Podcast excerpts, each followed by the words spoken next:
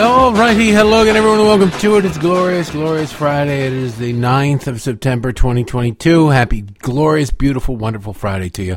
I am Derek Hunter. I am your host for the next however long it is, and I, I keep getting messages from people. What's up with iTunes? Do people not listen to the show? So some people listen to the show like in, in huge tranches. Like, I don't get it. But yes, iTunes is still screwed up. They're working on it allegedly. I've got a an open case number with them. It's supposed to be their freaking jobs. So we shall see. This is why you shouldn't have, be a complete total Luddite when it comes to podcasting and do a podcast. But hey, that's what I'm doing. That's the world I live in. That's the cross I have to bear for you. The Week in F N Review will be up, though, without delay. It's already been recorded. It is at patreon.com slash Derek Hunter Podcast and derek hunter dot locals dot com. It will go live tonight at twelve oh one a.m. Eastern Time, Saturday morning. Pacific time, nine oh one. So, yeah, check that out, please. Patreon.com slash Derek Hunter Podcast or derek hunter dot locals dot com. And screw iTunes. My God, how hard is it to just... They employ like half of California. Just get your crap together. Anyway, um, just a quick note. I'll talk more about it as... more. It's obviously not developing more, but the Queen of England has died. Just died as I record this. And so King Charles the third is coming into being with Queen Camilla. I think it's Queen Camilla.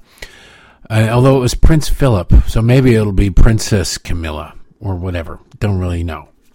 But uh, she seemed like a world-class lady. Actually, we'll go into, I did go into a lot of this and all these effing haters and just the evil left on the Week in Effing Review. So um, I would play what I said there.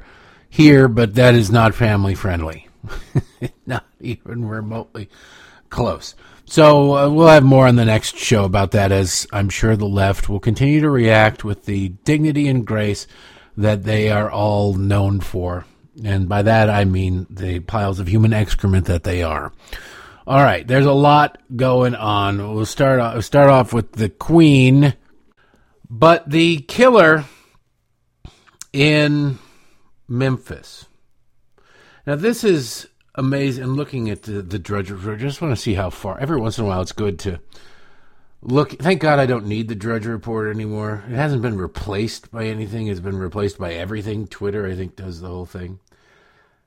But he really, if it's not uh, somebody he's got a crush on, it just doesn't matter, and he doesn't report on it.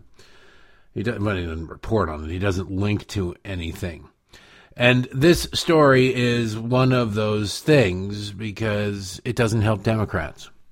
Matt Drudge is all about whatever helps Matt Drudge, and he thinks that right now Democrats are what helps Matt Drudge. Maybe it is. Maybe it's the key to him getting a bunch of money. Who knows? Who honestly cares?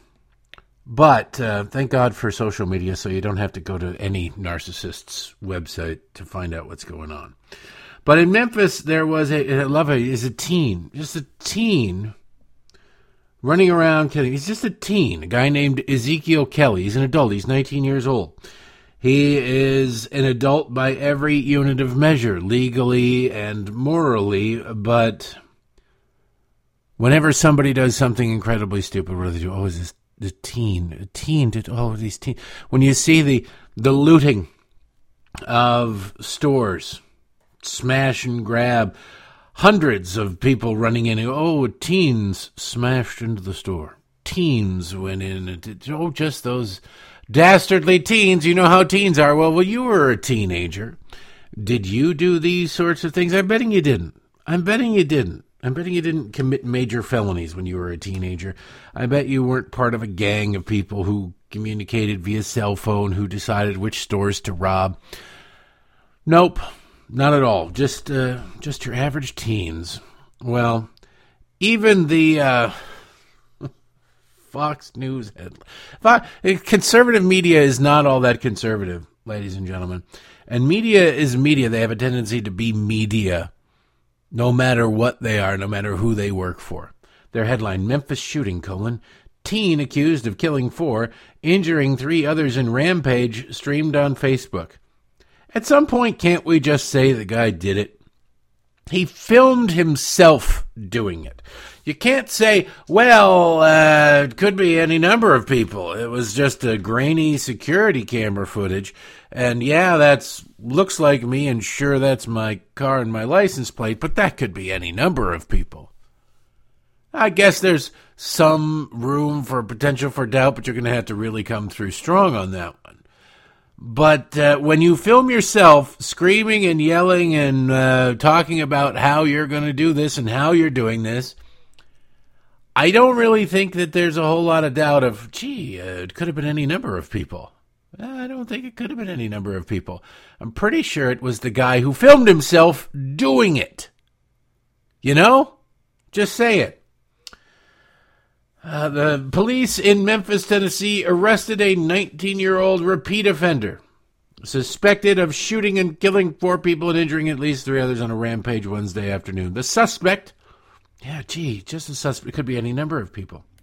Ezekiel Kelly is also accused of two armed carjackings that happened as he attempted to flee from police. Authorities said the rampage was spread across at least eight different crime scenes. Now, Uh, I don't see it mentioned here by Fox News or any. I mean, he's in custody, so I guess it doesn't need to be.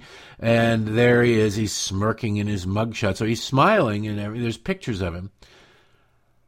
But there's no mention of the fact that he's a black guy. Just none.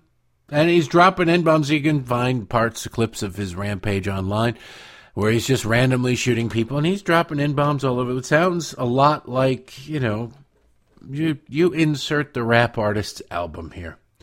Go ahead. I'm sure it's going to be an insanity defense, and I'm certain there's going to be a, oh, boy, howdy, it, uh, it's just hard out there for a young black man in such a racist country to go, you know, to live, and so of course you're going to go around and shoot people. That's going to be the defense. I wonder if Ben Crump is available. He probably is. And he'll probably, if he thinks he can milk anything out of it, he'll definitely take the case. But the, the thing is, if this guy, if there were actual justice in this country, this guy would not have been on the streets. In twenty twenty, he was, he tried to kill somebody. He did try to kill somebody. And he had a whole bunch of other arrests and problems, and he should have been in jail.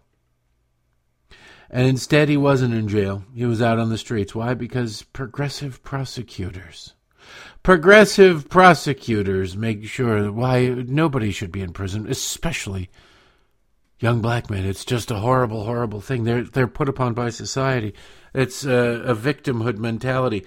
And this is what happens when you sell victimhood. This is what happens when you sell victimhood. You get some people who are unstable, evil, whatever, who embrace it and go, yeah, it's not my fault. Newsweek. Ezekiel Kelly, the nineteen-year-old arrested following a series of shootings around Memphis, Tennessee, was sentenced to three years in prison for aggravated assault in twenty twenty-one, according to court filing. Three years in prison in twenty twenty-one and twenty twenty-two and twenty twenty. Hey, wait a second. It's only one year later. How the hell is this guy out? Well, because of liberal prosecutors. We don't need, we do not need, we expressly should not have um, criminal justice reform. This is one of my biggest problems with the Trump administration is they, they lauded, oh, criminal justice reform, more people out of prison, and we too many people, the prison to school pipe, the school to prison pipeline and everything.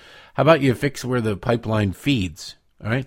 If you end up in the prison side of the school to prison pipeline, you had to have made a series of bad decisions. If you, you're on the school side, you haven't really made any decisions yet.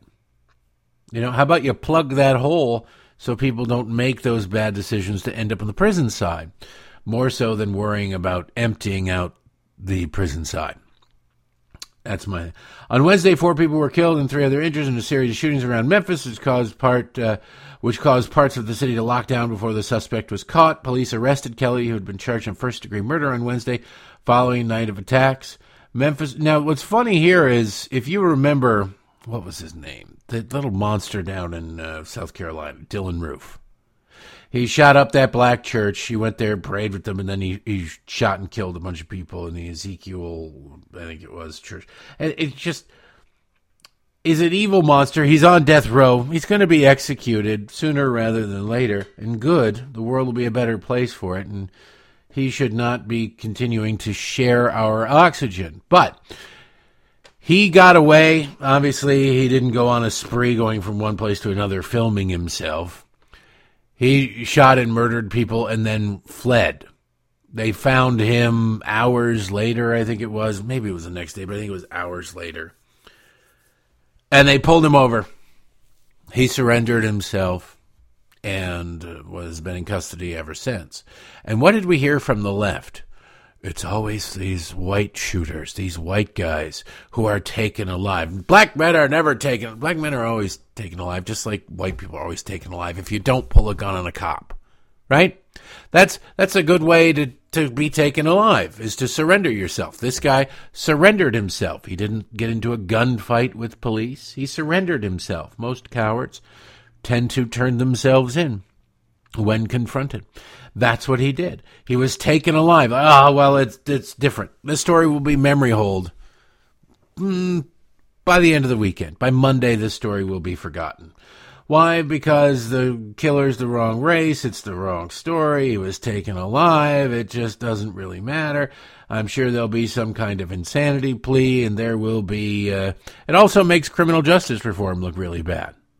This guy served one year out of three. Now, time off for good behavior is a concept I think most people understand and would accept. Time off for good behavior, not two-thirds of your time off for good behavior. You can't be that good unless you're an organ donor actively parting yourself out while actively saving people's lives in prison. I don't think you should have uh, two-thirds of your sentence chucked out. But I'm not a liberal prosecutor. Court records show in twenty twenty, Kelly was charged with attempted first-degree murder, reckless endangerment, and in possession of a firearm with intent to commit a felony. Why, who wouldn't want this man out on the streets? My God, society made him do all of those things, right? How much you want to bet uh, than the uh, what the complexion of his victim or attempted victim was back then? Yeah. yeah, no, no, no. But Black Lives Matter, they tell us. Democrats. He pled guilty to the lesser charge of aggravated assault. Now, how do you like that? Attempted first-degree murder.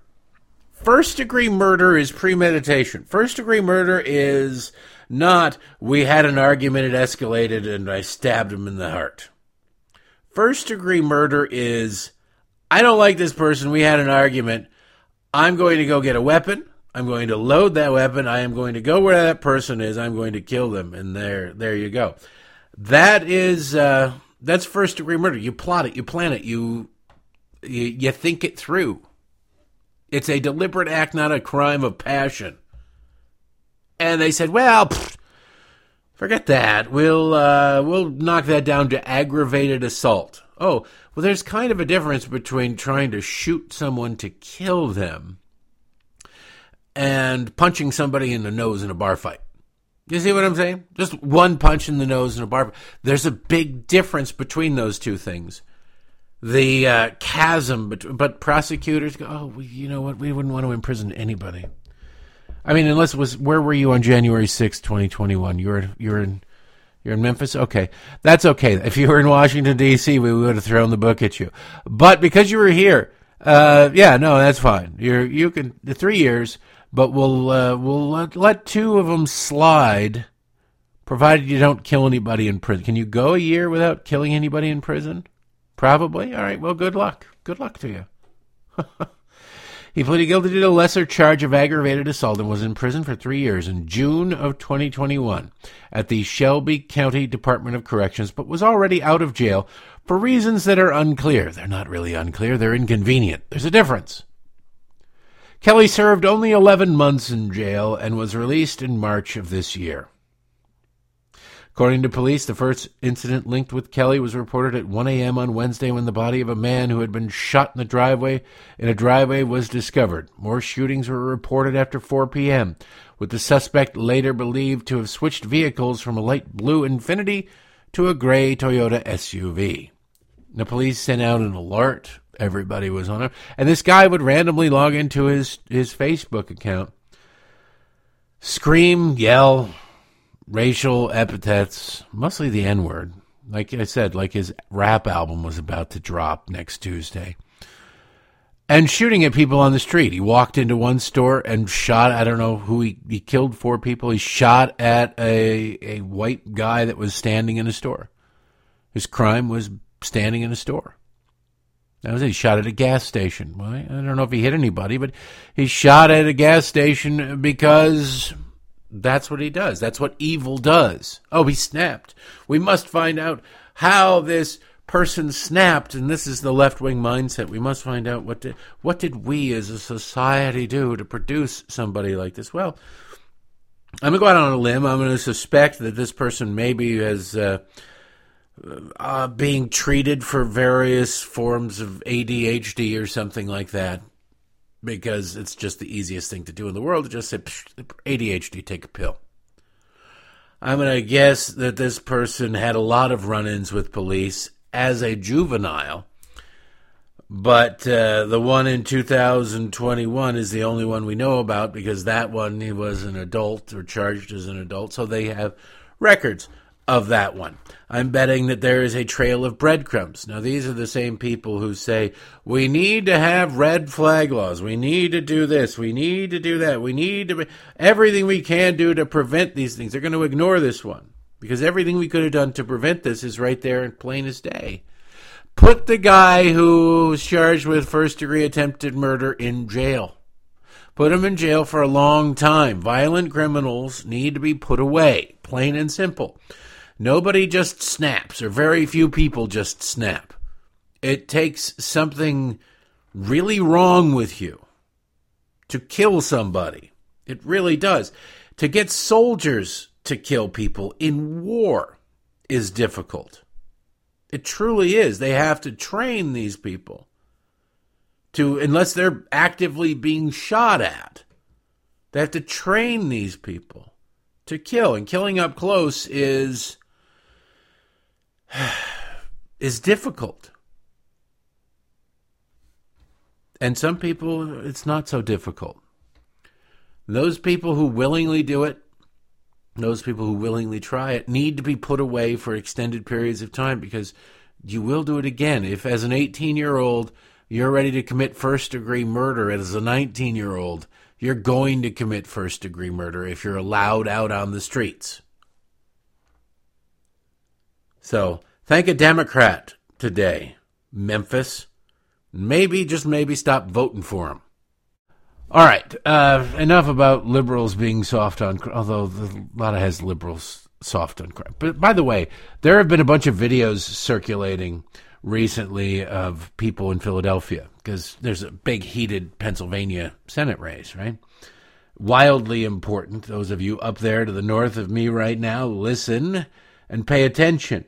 That mentality that has made Philadelphia essentially a no-go zone is on the ballot, ladies and gentlemen. It has a Senate candidate. His name is Frankenstein Fetterman, John Fetterman. He is your lieutenant governor. He is he's everything that uh, the party and the left that you look at. He's, he's got a history of calling for a release of one-third of the prison population. One-third of the prison population. It's that mentality that infects the left. Like, no, the people who did these horrible things, well, it's uh, somebody else's fault. It's society's fault. It's not society's fault. Society made no one sell drugs. Society made no one kill another human being. It did not. Society doesn't work that way. Here's the thing about society. It doesn't know you exist. It doesn't care that you exist. It just is. It just exists. That's why on the left goes, oh, the system is rigged, and the system is this, and it's not the system. The system doesn't know you exist. You are irrelevant to the system. Do you think, uh, you know, you buy a can of corn in the, the store, and in that can of corn there are hundreds of kernels of corn. And then there's down the aisle, there's popcorn. There's all popcorn everywhere. Take any one of those individual kernels of corn. Does it matter? Think about the system it had to go through to get where it is. Did what determined nothing? It's just luck of the draw of where it ended up in which can and which package and which store. It had nothing to do with the system deciding. The system goes, it's, it's corn. The system for corn is actually more specific than the so-called system of society, because the system of society is just there. It just is. There's no mechanism for it. It changes constantly. You can, as an individual, decide where you end up. There's nothing spitting you out going, boy, I really wanted to end up in Los Angeles, but I ended up in Washington, D C I don't know. The system, you know, it had. I fought it. I tried. I really, really tried, but, you know, at the end of the day, I just ended up in Washington, D C because that's what the system had in mind for me.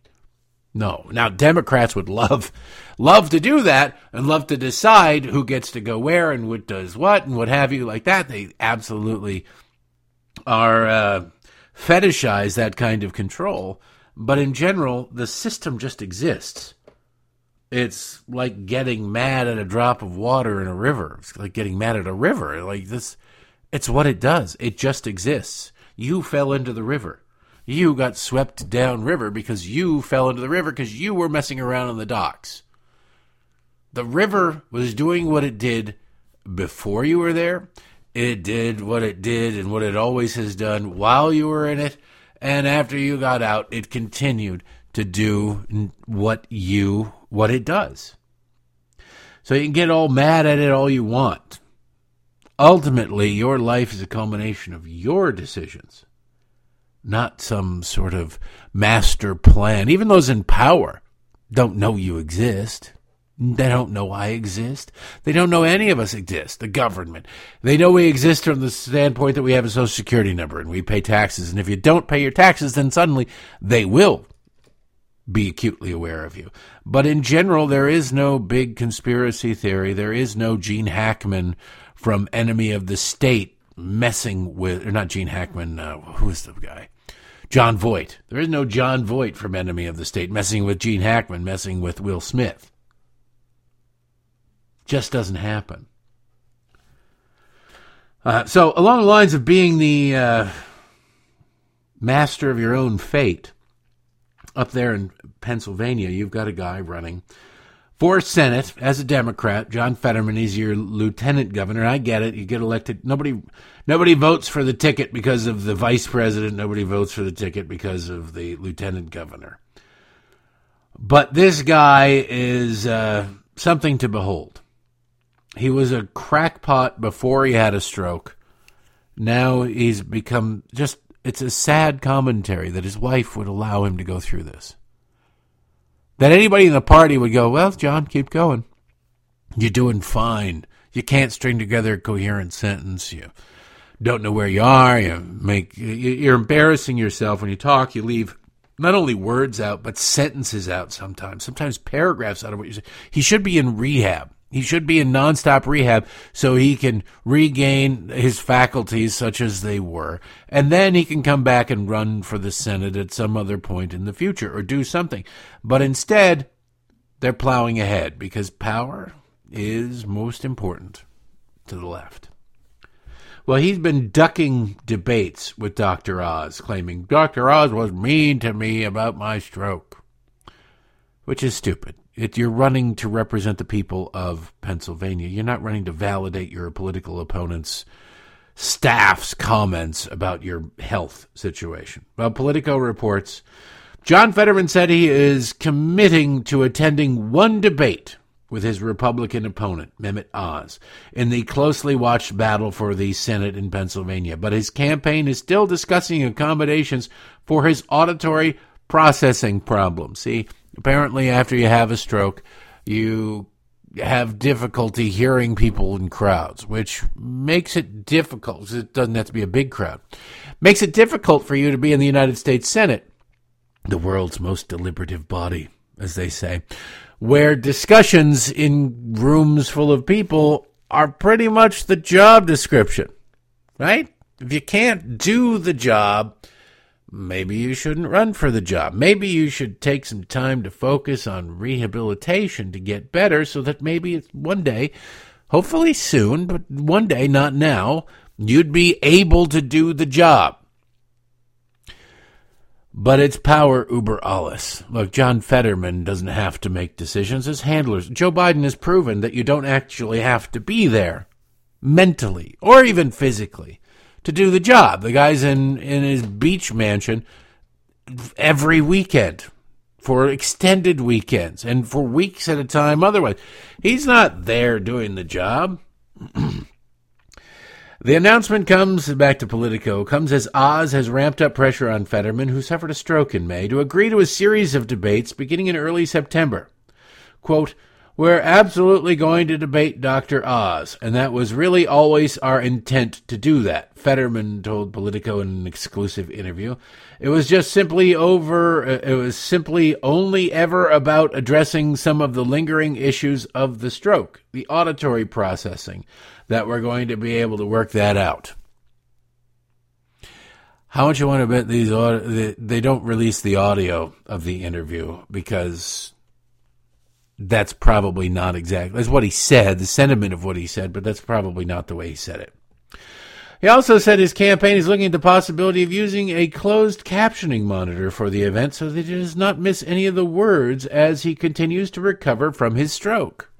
How about you don't have a crowd there? Then you should, if you can hear, if you can't hear, if you can't communicate with people, how can you represent them? And how can you communicate with other senators? How can you get any other senator on board with your plan if you cannot hear their concerns with your bill? Essentially, you can't do the job. You just can't. Quote, "We're just exploring that," he said of the closed captioning. "I have every ability to talk all of these issues and have a full debate. And that's really just the one lingering issue of the stroke, that some of my hearing was damaged a little bit, but it's continuing to get better and better and better every day." Now, what has he agreed to exactly? His campaign says they are looking at one debate. One debate. Not three, because screw people in Pennsylvania. One debate at the end, maybe the middle, but closer to the end of October. Well, early voting will have begun by then. Actually, the vast majority of early voting in Pennsylvania will be done by then. Not begun, but done. And if you postpone it that long, then you can say what? You can. You don't have to show up. People will say, well, I'm waiting, or there's going to be a debate, there's going to be a debate, there's going to be... And then somebody comes down with COVID. Somebody says, oh, you know what? Uh, Doctor Oz was mean to me again. I don't want to do it. Eh, fire bad. And they don't engri- engage with this. They don't do it.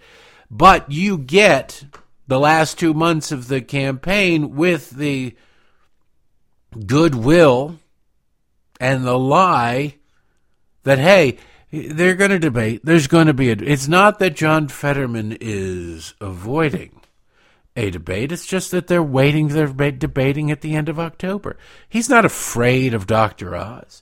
He's not incapable of performing the duties of the job. It is the matter of timing. That's all. And then when it gets canceled, what? Most of the votes will have, or the absent or the early voting will have been done already. The lie will have worked. And you can come up with some kind of excuse in the next two months to say, you know what, Doctor Oz doesn't deserve to have a date with, debate with me. He is, uh, he said something else that I didn't like. And if that's how he's going to be, well, I'm certainly not going to debate him. Or it could just be as simple as, hey, the polls still have me ahead. If people see me on camera for an hour, hour and a half, they're gonna, they're gonna not vote for me at all. So we could not accommodate my uh, my my hearing issues. Therefore, we can't have a debate. There's a simple way to have that debate. No audience whatsoever. You, Oz, and two to three uh, moderators right there asking you questions. Have a discussion. But he won't do it. He can't do it because he was never that bright to begin with. He was a lot like Frankenstein's monster. And, hey, what are you going to do? Uh, since we're talking about the Senate race, this one from the Washington Free Beacon is um, not surprising in the least. Democrats are corrupt. There's one thing. There's a book out there. Geez, it has to be ten years, twelve years by now. By Peter Schweitzer called Do As I Say, Not As I Do, Profiles in Liberal Hypocrisy. And it's all about how, like Michael Moore, Mister Pro-Union, he's a fat guy who wears a baseball hat in a hoodie. He's just like everybody else. But he's worth tens of millions of dollars, lives in a gate, you know, security around him, can't get anywhere near. You want to go to his house, it's a gated community. Your scum, stay away. And by the way, his uh, pro-union, pro-union, pro-union, and then his show T V Nation engaged in union busting. They would not uh, hire people. They'd fire people because um, they wanted to unionize. Just one of those kind of things, you know. Um, and the well, the Kennedys, big proponents of the death tax. Yet their family fortune is in tax-free trusts and offshore uh, offshore uh, shelters. They don't pay anything in the inheritance tax. The Kennedy clan doesn't, because that's for the little people. Actually, it's really just to screw the farmers. They're the ones who, the rich people who have billions of dollars or hundreds of millions of dollars, they have the accounting firms who know how to set it up. So there's the Obamas. Why did they, they give their, their daughters millions of dollars? Because they could. Oh, here's a, it's a gift. Here's a gift. Because they would avoid the, uh, the death tax should they die. And then they've set up their money in trusts so that the family won't pay anything in death taxes while they were big proponents of it. While in the White House. It's the hypocrisy, and the Peter Schweitzer book points out that liberals being hypocrites actually benefits them personally. So if you're a if you're conservative and you're a hypocrite, and like, hey, uh, family values, and you're out having an affair with uh, your masseuse or whatever, that's not good, and it ruins you as a person. If you're a uh, a liberal going, oh, money is evil and capitalism sucks, and there you are investing millions of dollars and turning it into billions of dollars or hundreds of millions of dollars, you benefit from it. And what do you say when you're caught? caught well, what are you going to do? Hey, this is the system we have. Al Gore, your climate footprint is killing the planet. Now I've got to go get my private jet and get the hell out of here, get to my mansion, and release my second chakra. Get that masseuse fired up. And you go, wait a second, that's that's hypocritical. Well, Al Gore is living the dream. There's no punishment, there's no pushback from the left-wing establishment, from the Democrat activist base saying, hey, wait a second, Al Gore is a climate hypocrite. Maybe we should stop giving him our money. Maybe we should maybe we should look into it. There's nobody going, Barack Obama doesn't really like capitalism all that much. And he whines about climate change, but he just spent twelve million dollars on an oceanfront mansion, one of many oceanfront mansions. Maybe he's not telling us the truth about uh, what he thinks is going to be uh, the future of sea level rise or something like that. They always benefit from their hypocrisy. And another example of this is Raphael Warnock, running for Senate down in Georgia, Washington Free Beacon. He's a reverend, by the way, man of God. I always have a problem with people who are uh, preachers, reverends, what have you, who make a fortune, an absolute fortune. Getting rich off of God never sat right with me. Just it's, maybe it's the Catholic in me that I like my, my priests poor, that vow of poverty. They don't they necessarily need the vow of poverty, but the Joel Osteens of the world, I don't know, you... You shouldn't have a an Aquanet budget that is the G D P of a small third world country. You shouldn't have private jets and mega mansions and things. Nobody wants you to live hand to mouth, but for the love of God, how about you, uh, you just have some sense of decency and and modesty or something. But no, no, no. You're sitting there going, no, give us the money and call up and pledge. And everybody's Jim and Tammy Faye Bakker, as far as I'm concerned, on, on T V, or what was his name? Oral Roberts. Oh, in like nineteen eighty-eight, oh, the Lord is going to call me home if I don't raise a million dollars. Really? God's God's like God operates like the mafia does? I don't think so. I don't know. I mean, I'm not a biblical scholar. But I don't think that's the way it works. I think if God were going to talk to Oral Roberts, he probably would have talked about, you know, a couple of other things. But hey, what are you going to do?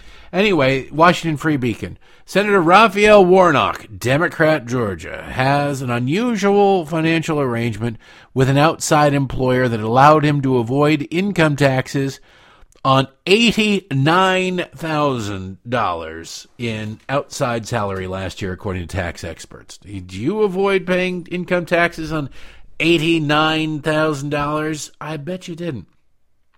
Warnock, who works as the senior pastor at Ebenezer Baptist Church in Atlanta, said the church paid him eighty-nine thousand dollars last year as a parsonage allowance, as opposed to a regular outside income, which is subject to strict limitations for senators under federal law. Lawmakers are not allowed to receive more than twenty-nine thousand eight hundred ninety-five dollars in outside income. It's good to be a Democrat. You just find a way around these things, all while bitching and complaining about the rich aren't paying their fair share. The news raises questions about whether Warnock is taking a tax break that's unavailable to the vast majority of Americans. Republicans say Warnock wants to raise taxes, pointing to his vote for a spending package in August that some analysts claim would increase taxes on low- and middle-income earners. The senator also faced criticism for his outside financial arrangements from his opponent, Republican Herschel Walker. Go on, so you expect that. He got a book deal for two hundred forty thousand dollars since taking off. And this is great.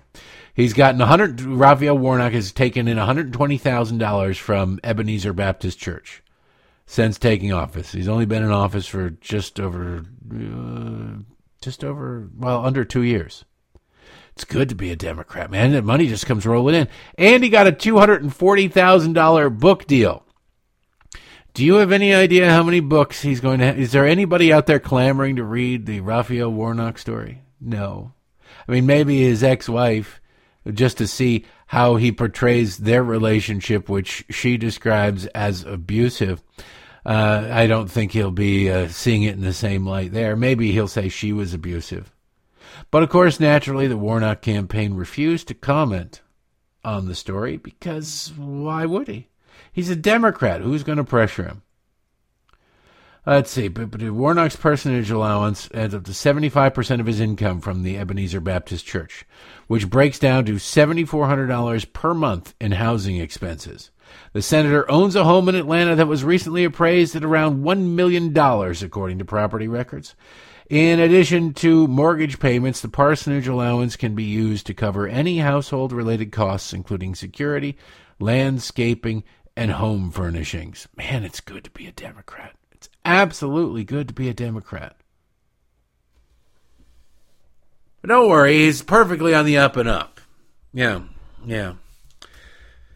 Is there a Democrat out there at this point that isn't a corrupt piece of crap? I ask you uh, in a serious way, because I don't think there is. Looking at this, it, it, God, the, the fact that these people have managed to wrap themselves in the mantle of science, uh, just strips the concept of science of all meaning, all meaning whatsoever. Scientific American, they ran an, now it's an opinion piece, but it doesn't really matter. They, they ran it, it's in Scientific American.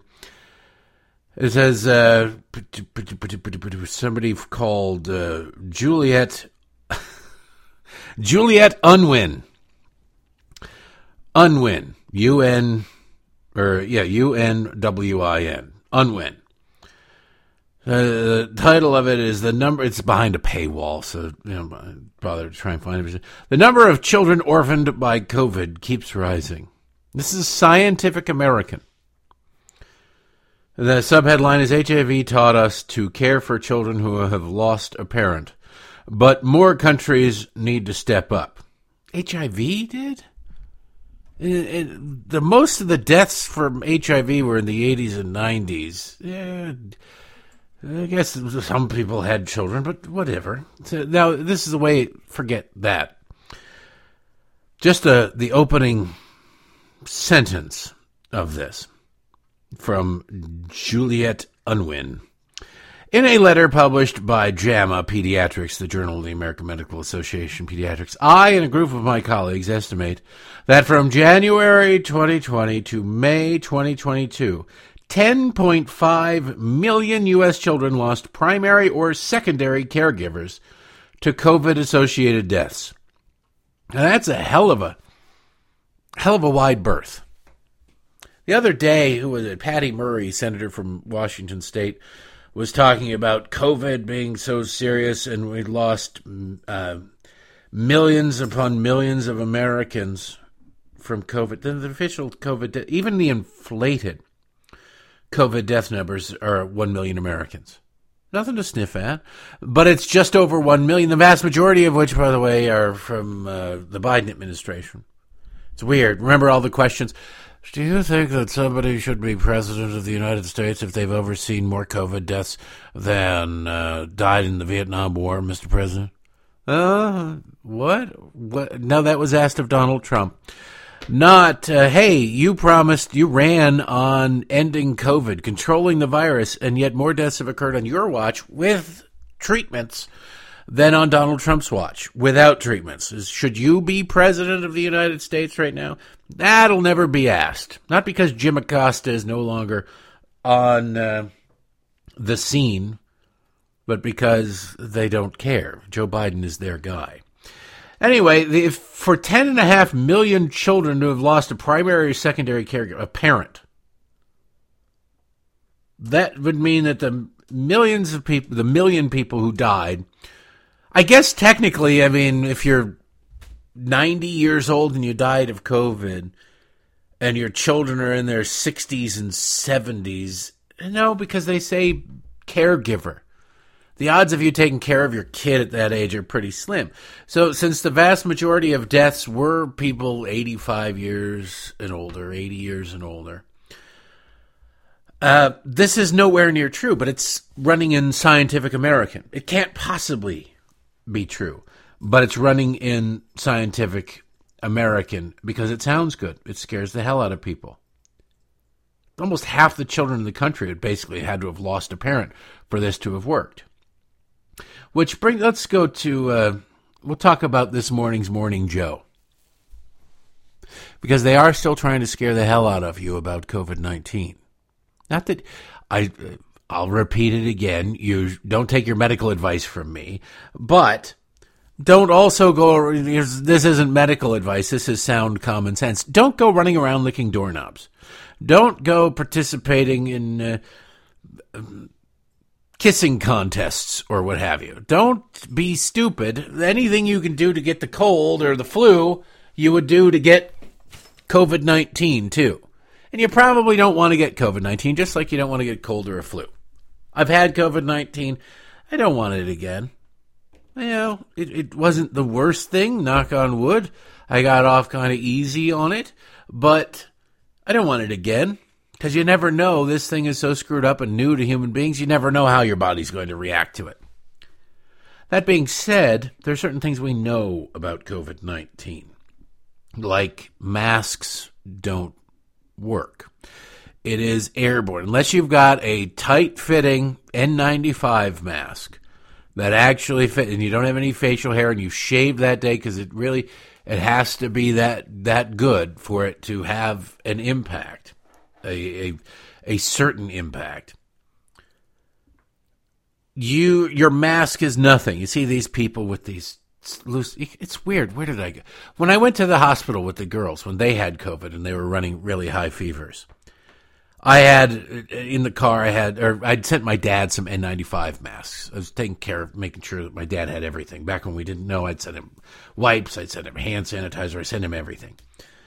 And so I grabbed one of his N ninety-five masks, and it's one of those ones that's, I get it. It's, it's, if it worked, it wouldn't work for you if you weren't masked. It would work for me. It would, if you were sick, it would prevent me from getting sick. It's the one with the vent that's supposed to be cooler. The vent you can breathe out, and the yellow vent thing. And the hospital's like, well, we don't really allow those ones. Here, take this. And they hand me something I could easily sneeze through. Swear to God. It just drapes over the ears. It's loose-fitting. It's not in any way, shape, or form tight. People's ears are a different distance, you know, from from their mouth. Heads are configured differently. The whole head you can kind of deal with elastic pants. But they gave me this little thing. I'm like, okay, this is going to do no good. Whatever. Anyway, the Morning Joe crew, if you're sitting there and think about it, when was the last time you wore a mask? It's probably been a while, unless you went to private businesses want masks and you want to go to that private business. They get to dictate the terms on their own private property. I have no problem with that. But Mara Gay and Joe Scarborough. Mara Gay is on the editorial board of the New York Times. If you want to know how screwed up the New York Times is. And Joe Scarborough is married to Mika Brzezinski, if you want to know how screwed up Joe Scarborough is. Somehow this came up today. I don't know why. Who is sitting around talking about masking for COVID nineteen uh, today? I don't, well, liberals are. Because it's virtue signaling. And what's weird is Mara Gay will eventually get to the point of saying that it's virtue signaling, but you should do it anyway to show solidarity with black and Hispanic people.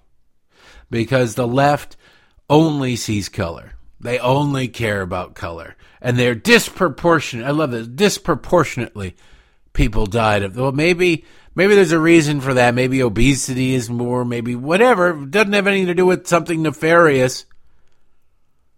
Or it could just be that you don't really care about stopping and saving people's lives in general. You just care about people based on their skin color, which is likely more true than not. That's how you get hired at the New York Times. Anyway, listen to Joe Scarborough and Mara Gay in the first clip here, talking about wear masks, because it makes people feel good. Curious your thoughts about, um, well, people like me that are saying, well, I don't want to wear masks on planes. I'm tired of wearing masks, uh, which I, I am. I, I do get a lecture from Mika, put on a mask. Yes, and after the summer, I just may put on a mask on planes.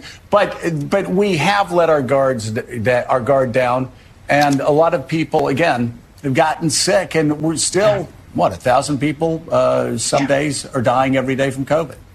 Yeah, you know, I think it's an important moment to recognize everybody is, is weary, but the impact has not been equal um, across the American population or the world. Yeah, it's just not been equal. Huh? Yeah, no, we just, uh, I, I'll put a mask. You can hear Mika back in there. You're damn right. I give you a hard time. And you sit there and you go, you people deserve each other. You people absolutely deserve each other. You do. But that isn't the virtue signaling part. That was the start of the virtue signaling part. The poor S O B over there. poor, poor. But, you know, the third, the fourth marriage will be the charm over there for you, Joe. Don't worry about it. Fourth time's the charm. Don't you understand? But this is where Mara Gay, editorial board member of the New York Times, then brings in, oh, it's about race. And not enough, essentially when they say that it's disproportionately impacted this community or that community, they're saying not enough white people have died. That's what they mean. In, in their minds, of course, they make they get to make the decision of what constitutes enough white people dying. And they say not enough uh, white people have died. They don't come right out and say that because that wouldn't be very politically correct. So they, they come around and say, it's disproportionately impacting blah, blah, blah, yakety schmackety. And so I just want to say, you know, a virus does not a pandemic make. What makes this a pandemic is the fact that a thousand Americans are still dying uh, from this virus. It is not the flu. And also uh, many, many more, unfortunately, are uh, coming down with symptoms of long COVID, which has become endemic and anybody um, is susceptible to. Um, it's a much larger problem um, that we're really not uh, addressing with any kind of urgency. So as long as that's the case, As long as we actually don't have the treatment and the medication to truly make this something that is closer to a cold, and we're not there yet, which is what we're not really kind of acknowledging, this is still a serious situation. So I actually understand why um, it can be freeing to not wear a mask on a plane or a, a, a train, um, on the subway. That's fine. But I think we just need to acknowledge that uh, there are still people in communities for whom this is a everyday fact of life that they right. have to think about. And masking remains an act of solidarity and respect for vulnerable people. That includes people with disabilities, with chronic conditions like asthma, as well as for hard-hit communities like Native and Black communities, especially Hispanic communities that have been hit especially hard by this virus. So we need more urgency yeah. around treatment for long COVID. We need more urgency around respect for vulnerable communities. And it just doesn't cost me that much to put on a mask for someone else. Absolutely. Well, Senior I mean, writer. I, okay. I, I, Absolutely. Oh, God, can you imagine waking up next to Mika every day? God, whatever sins Joe Scarborough's committed, he's more than paid penance for. But she's, uh, Mara Gay saying, uh, it's out of respect. You can do this out of respect and solidarity. And solidarity. Just in solidarity. Look, if masks work and you are a particularly vulnerable person with a depressed immune system, for God's sakes, put a mask on. Put two masks on. Don't stop. Pile as many masks on as you possibly can, and whatever makes you feel comfortable, go ahead and do it. I still see people occasionally with those stupid face shields. And, like, you, you, you don't understand how air works. But whatever. If that's what you want, I don't judge. Well, I do judge them. I laugh, but I don't stand up and scream at them or anything. If that's how you want to live your life, live your life that way. Nobody else should be forced to live their life that way, but that's what M S N B C is. It's a nonstop twenty-four hour virtue signal going, you really should be putting a mask on that. You should be doing this. You should be doing that. It costs you nothing to put a mask on. Well, it costs you nothing to shut the hell up and deal with reality, okay? If masks work, the people with depressed immune systems wearing them will be safe and taken care of, right? Why don't they need to be in solidarity? My mother spent uh, most of her life on crutches. She had her leg amputated when I was ten. Did should everybody have walked around with crutches or with a limp in solidarity with my mom and people like my mom? No, my mother would have never done that. My mother didn't let it stop or hold her back. I'd come home and find her standing on a chair, wiping the ceiling. I'd, my first thought was, what are you doing up on that chair? And then I'd go, what the hell did you get on the ceiling? But whatever it was, that's what she did. A cobweb, whatever it was, she didn't let it hold her back. Yet these leftists are like, you know, everybody's got to sort of be a victim. Everybody's got to be held. We need special consideration. And how many times did you hear the word especially there?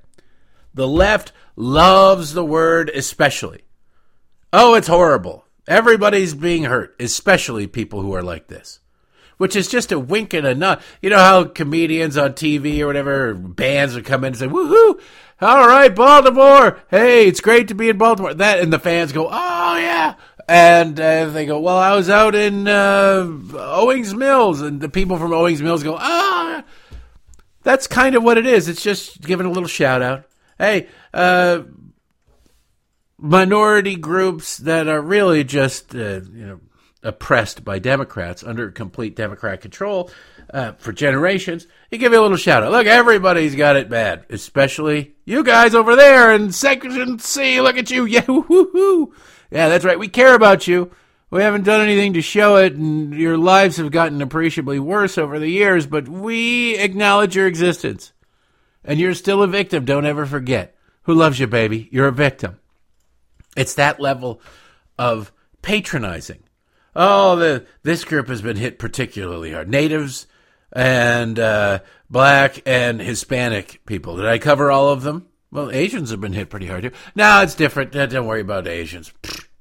To hell with the Asians. You just sit there and you, you, you can't laugh at it because it's so sad, but you have to kind of just shake your head at it because it's so pathetic. It's who these people are. It's how these people work. It's how these leftists work.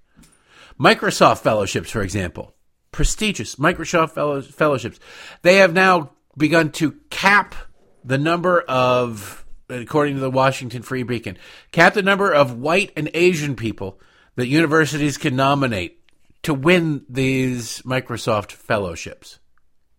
White men, white people in general, men, and Asi- Asians. What the hell did Asians ever do? You get almost one hundred thousand dollars for a P H D fellowship from Google, but you can't be white or Asian men to get them.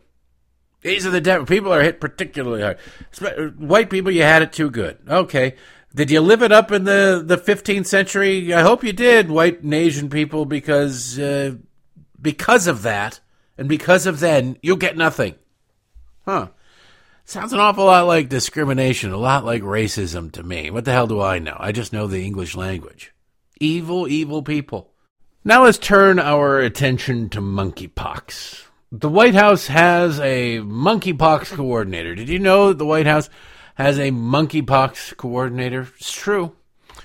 It's true. one hundred fifty people die every day of fentanyl in the country. But there's no fentanyl coordinator. There's no even discussion. I think Joe Biden, for the first time, mentioned fentanyl just the other day. Couldn't care less about it. Not interested in fentanyl because fentanyl affects everybody, and it's not particular, not a particular group of people. Well, it does seem to impact rural white people pretty badly, and Democrats don't give a damn about that unless they can get like eighty percent Democrat support or more from a particular group that are afflicted with something. Uh, Democrats aren't going to give a damn. They just aren't going to give a damn. But the monkeypox coordinator, well, there have been nineteen thousand total cases in the United States, don't you know? No fatalities, but nineteen thousand total cases. Everybody's recovered. Everybody's, well, some people are in the midst of it, but they recover. They're fine. That gets a monkeypox coordinator. His name is Dimitri Daskalakis. Now try and spell that three times fast. I recommend not searching Dimitri Daskalakis on uh, the internet, because he is there's a there's a whole bunch of various states of undress photographs of him at various pride events or for various pride events. I don't know what his background is. I'm sure he's got some kind of education that's somewhat relevant to this, but he also, I don't know, he seems like he, have had, in the past at least, has attended a lot of events where monkeypox might have been spread. He went to the podium at the White House yesterday and uh, just laid out the case for making sure you wouldn't, this is the important thing, is, oh, people are getting people are getting monkeypox. nineteen thousand Americans have gotten monkeypox, ninety-nine percent of which are uh, gay men.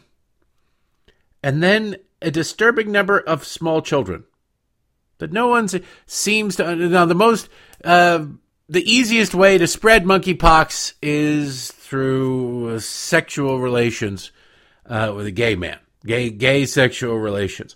And you're sitting there and you're going, okay, ninety-nine, ninety-eight percent of, uh, are gay, and then there's some kids. Huh. May, I, I haven't, I'm sure it exists. But I have yet to see a single story about a straight woman getting monkeypox. I'm sure it exists out there. I just haven't seen the story about it. So if, for my money, if somebody, if a child comes down with monkeypox, there should also be a coordinated looking into it by the police. It's kind of funny. They go, at the left goes, we must look into everything related to Donald Trump to find out whether or not he broke any laws. There are no allegations of law breaking that they've been able to prove. And somebody, nobody's coming along and saying Donald Trump uh, stole this money. And okay, well, let's look into it. Let's try and verify that. There's none of that. It's just, let's look around, let's poke around in his life and see if we can find anything to charge him with. But a two-year-old comes down with monkeypox, and nobody goes, yeah, that's a little bit curious. I mean, yeah, you could get it other ways. You could get it other ways. But there's one way where most people are getting it. Maybe we should look into this. Not at all, because the left doesn't care about you. Children aren't going to vote. And there's a decent chance that a child will grow up and vote Republican at some point in their life. To hell with that. So the monkeypox coordinator doesn't seem all that interested in the children miraculously coming down with this disease either. He's instead making sure that you do not stigmatize gay men because that would be wrong. Not, you know, telling people the truth about monkeypox is, hey, you know, take take a month off from orgies and you, you'll probably be all right. You'll survive somehow. Nope. Listen to your monk. And by the way, in the middle of it, he's got a, he's got one of the great all-time left-wing word salads ever tossed. Sure. The confusion that exists, the misperceptions. Yeah, so I think, you know, this, this virus transmits through very close skin-to-skin physical contact, often in the setting of sexual exposure. But um, there are other mechanisms for its transmission, including if you touch objects that individuals who've had monkeypox touch, or if um, if you have prolonged exposure to respiratory droplets. With that said, signaling to people um, who are in the gay, bisexual, other men who have sex with men communities, and also transgender people who have sex with men, that it's really important important to have awareness that it's circulating in the community is really a critical part of the messaging, while not generating, um, you know, inordinate concern and really focusing on the infection as linked to an identity. So it's just an infection. It's not linked to an identity. It just happens to be in the social network. Thank you, sir. I, I do want to dig deeper. it's, the, it's linked to an identity. It's just we want to make sure that it's not linked to an identity. We wouldn't want to stigmatize the ninety-nine, ninety-eight percent of the people who are getting it. It's not stigmatizing. It's making them aware. If you were gay, if I were gay, I'd be saying, hey, watch out. There's a, there's a disease going around, a virus going around. It's not fatal, but it'll cause your body to break out in pustules. And it really, really particularly hits you as a gay man. I, if I'm a gay man, I'd go, well, wait a second. So how do I get this thing? I don't want it. I don't want it. What do I have to do? And then the answer is, don't attend orgies and don't sleep with people you you don't know. Just maybe maybe get to know some. Is knowing somebody's name somehow oppression? If you're having sex with, is it somehow like, uh, I feel so oppressed. I had to learn the name of the guy I was having sex with today. It was just terrible. Just terrible. I had to wait a week before having sex. We had to make sure that nobody broke out with any sort of uh, open sores all over their bodies, painful, itchy, open sores. Horrible oppression. This country is so homophobic. No, uh, it would be the virus. And if you want to go and catch it, go ahead. I don't care. I love it. You can get it from surfaces. How do you get it from a surface? Wouldn't there, if you could get it from a surface and then it was just sexual contact, just sexual contact of any sort, would not a woman have caught it by now? Would there not be, not just some, not just a, the rare thing that probably involves a bisexual man, but would there not be rampant transmission amongst heterosexuals? At some point, wouldn't that be, if it were just, oh man, we both used the same doorknob, we were on the same elevator, what have, wouldn't it? It's not. Now, it's possible, sure, anything is possible. You could walk out of your house and get hit by a meteorite and killed. You probably shouldn't wear a helmet all the time based on that prospect, plus it's not going to help you. But if you're going to educate people about what uh, could kill them, and you go, well, we could warn people about meteorite strikes or fentanyl, we should treat them both equally because you never know what's coming. No, I think fentanyl is probably the bigger thing. If you're going to warn people about monkeypox and you go, well, some people can get it off of a surface, but ninety-eight percent of the people get it from gay sex. All right, maybe maybe you should focus your ad dollars trying to prevent people from catching it, or at least educating people. And if they want to go ahead and act stupidly, that's on them. Shouldn't you focus it towards the ninety-eight percent? And then you launch a criminal investigation into every child who comes down with it. Because if the kid is, you know, look, if the kid's rolling around licking the countertops and that's how the kid got it, that's one thing. But it's probably not rolling around licking the countertops. Could be, like I say, it could be, but it's probably not. I'm just asking questions. But don't dare ask Dimitri Daskalakis, our monkeypox coordinator. He doesn't want to stigmatize anybody, which means he, I don't know, wonder what his weekend plans are. Anyway, whatever your weekend plans are, I hope you get off on going and doing them. I hope you enjoy yourself. Have a wonderful, glorious weekend. I plan on it, so hopefully that plan comes together. Although the old joke, you want to make God laugh, make a plan. Uh, the Curse program will be up at midnight tonight, uh, twelve oh one actually, to be exact, which is nine oh one Eastern Time at patreon.com slash Derek Hunter Podcast or derek hunter dot locals dot com. Uh, sorry about the iTunes thing. I don't know what the hell's wrong with them. Apparently they're overpaid, and they're all, because they released the new iPhone this week, or announced the new iPhone this week, everybody's having an orgy. They're spreading monkeypox out there in Cupertino. Anyway, thank you for listening. We'll be back one way or another to do this all over again starting Monday. Thanks.